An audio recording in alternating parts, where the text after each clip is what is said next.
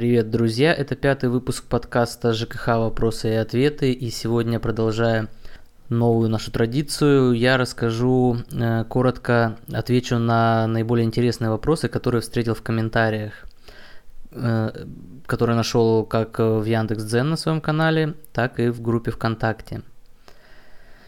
И это такой блиц, я постараюсь за 10 минут ответить как можно больше и полнее на многие вопросы, и поехали. Первый вопрос касался курения в подъезде. Народ нехило схлестнулся на этом вопросе, и а, одни выступали за то, чтобы людям дали покурить, другие говорили, что права соседей надо уважать. Э, я могу понять как ту, так и другую сторону, но блог у меня канал о юридической стороне дела. Так вот, с юридической точки зрения курение в подъезде запрещено. Я напоминаю, что еще в 2016 году Верховный суд признал незаконным курение даже на балконе и взыскал ущерб э, в пользу соседей. Поэтому э, учтите, что курение в подъезде тоже грозит серьезными последствиями.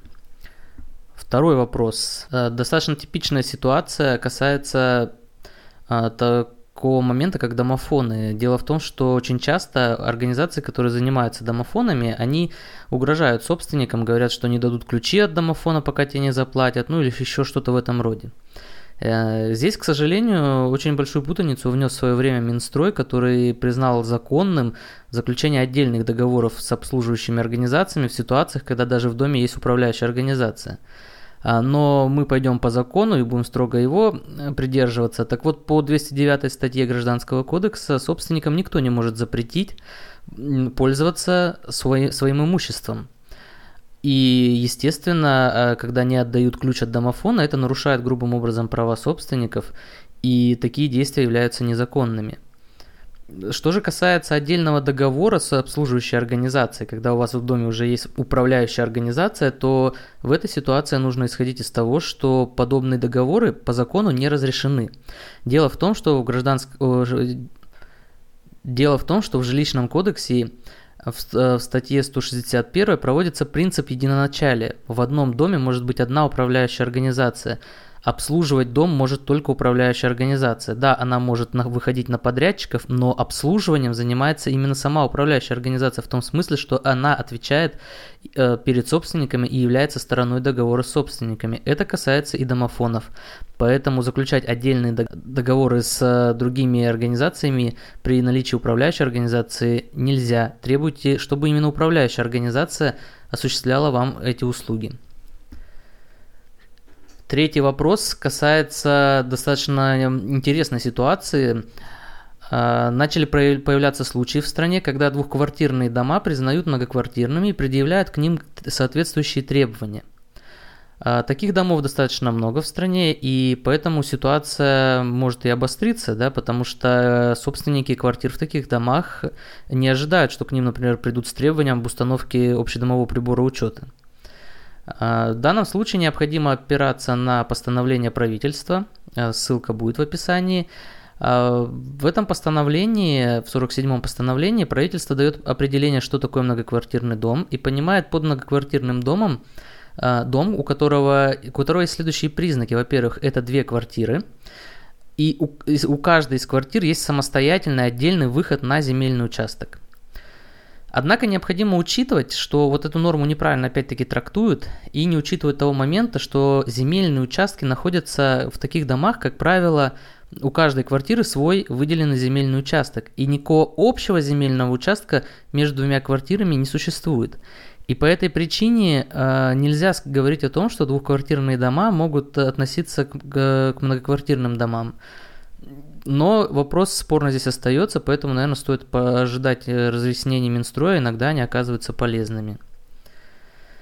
Четвертый вопрос. Э, кто меняет счетчик в муниципальной квартире? Здесь быстрый короткий ответ. Меняет счетчик э, наимодатель. Такой вывод делают суды. Это достаточно тоже спорно, но тем не менее формально по 157 статье менять должны именно наимодатели.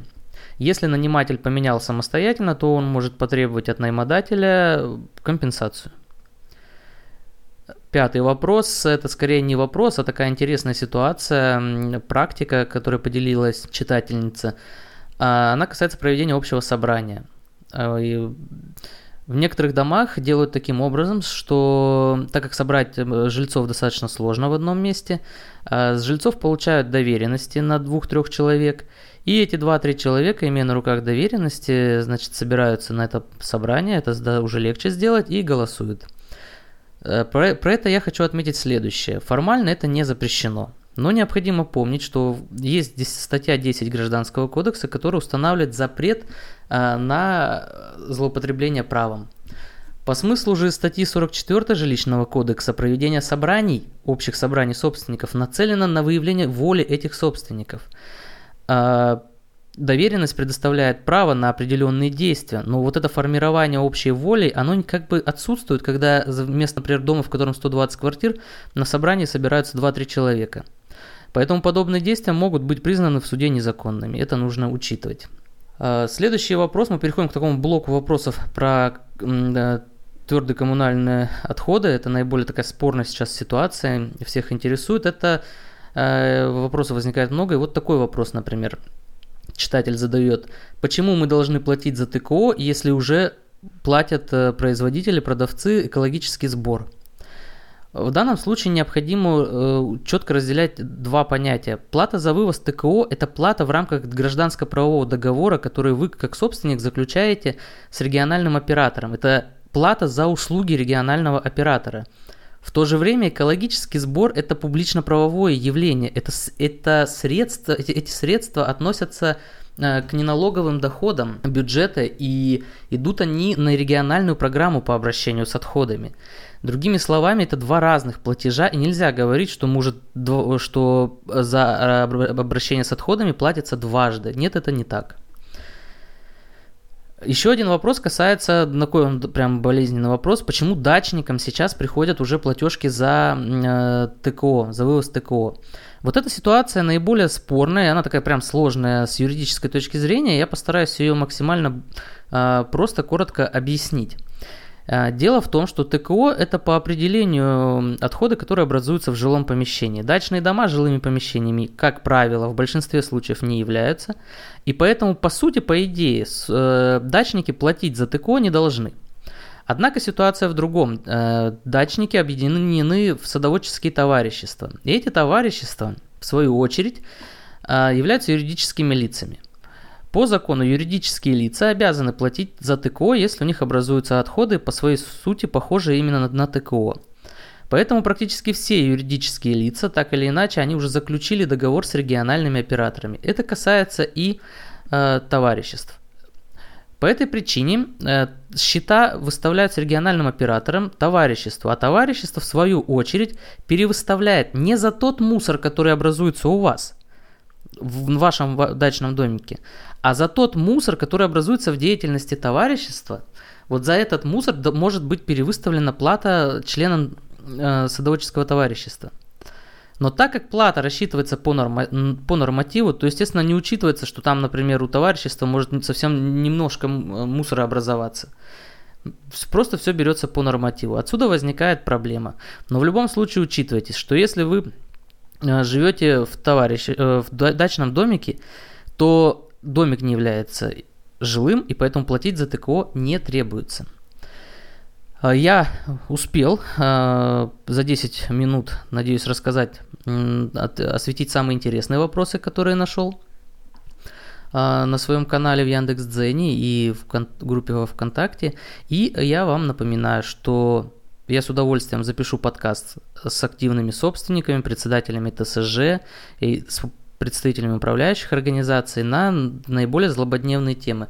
Вот сейчас э, я готовлю подкаст э, о том, как провайдеры пытаются в законодательном порядке э, разрешить себе самим бесплатно пользоваться общедомовым имуществом, крышей, например, для установки оборудования. Если вы сталкивались с подобными, если вы сталкивались с незаконными действиями провайдера по захвату общедомового имущества, Э, сталкивались с тем, что управляющая организация не возмещает собственникам э, ту арендную плату, которую э, получает от провайдеров, то можете написать либо мне в личку, либо под комментарии, в комментариях к этому подкасту. А пока всем спасибо. Не забывайте ставить лайки, репостить этот подкаст, чтобы люди как можно больше знали о ЖКХ и умели защищать свои права. Всем спасибо.